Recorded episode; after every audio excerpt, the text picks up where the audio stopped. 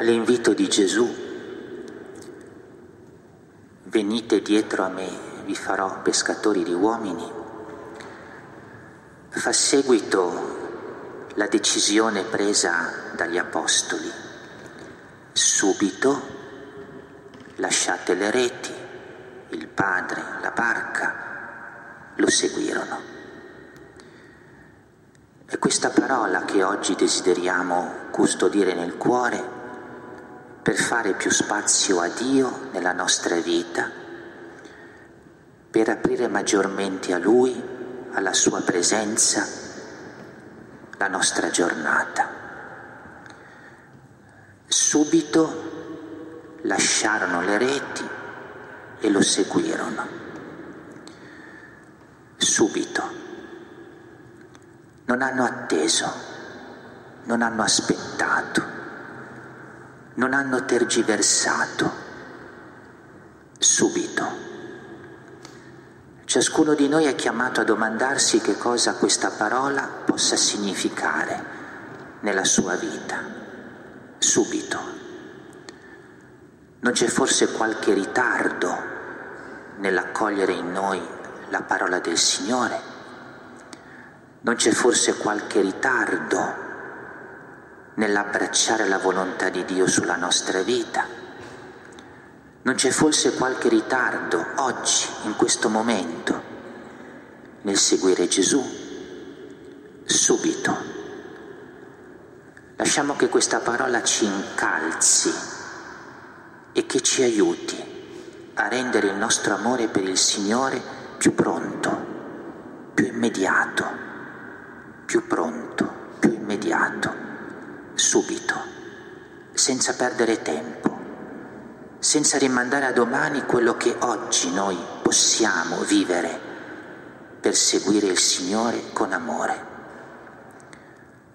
Lasciarono la barca, le reti, il Padre, lasciarono insomma quello che in quel momento preciso della loro vita era un impedimento, un ostacolo ad andare dietro al Signore.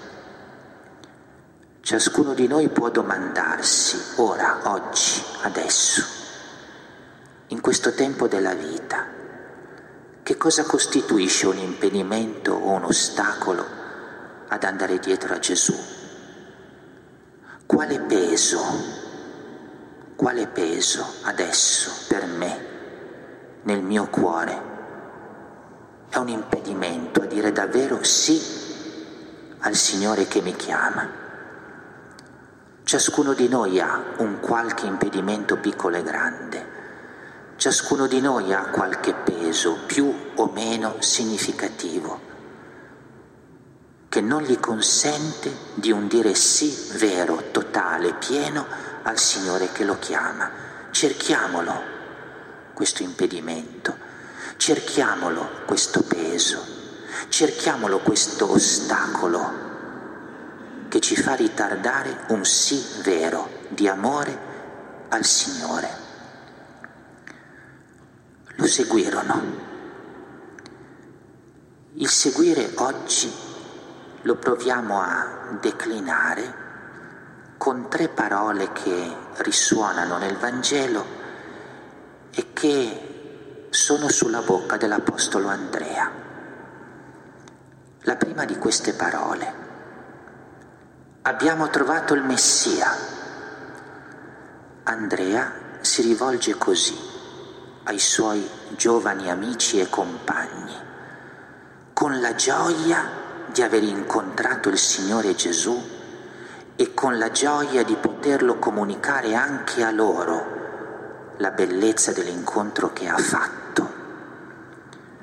Seguire il Signore significa questo, vivere nella gioia e nell'esultanza l'incontro con Lui, l'incontro di ogni giorno, e vivere nella gioia, nell'esultanza, la possibilità di comunicare anche ad altri quell'incontro che ci ha riempito il cuore e cambiato la vita. Abbiamo trovato il Messia come sarebbe bello se l'entusiasmo che vediamo, sentiamo nelle parole di Andrea, potesse essere il nostro entusiasmo oggi nell'incontrare Gesù, nel fermarci con Lui, nell'avvertire che Egli è presente. Come sarebbe bello se oggi l'entusiasmo di quelle parole di Andrea potesse risuonare nelle nostre parole, nella nostra vita, nel nostro desiderio di comunicare a tutti la gioia e la bellezza di avere il Signore con noi. Abbiamo trovato il Messia. La seconda parola di Andrea. Maestro, dove abiti? In queste parole avvertiamo il desiderio bello di intimità con Gesù, la volontà di vivere una familiarità più grande, la volontà di un'amicizia profonda, il desiderio di un amore intenso, insomma la volontà di una condivisione di tutta la vita con quel Signore che Andrea aveva incontrato. Maestro, dove abiti? Questa domanda possa anche per noi esprimere un desiderio rinnovato di familiarità, di intimità, di condivisione di vita, di amore più grande.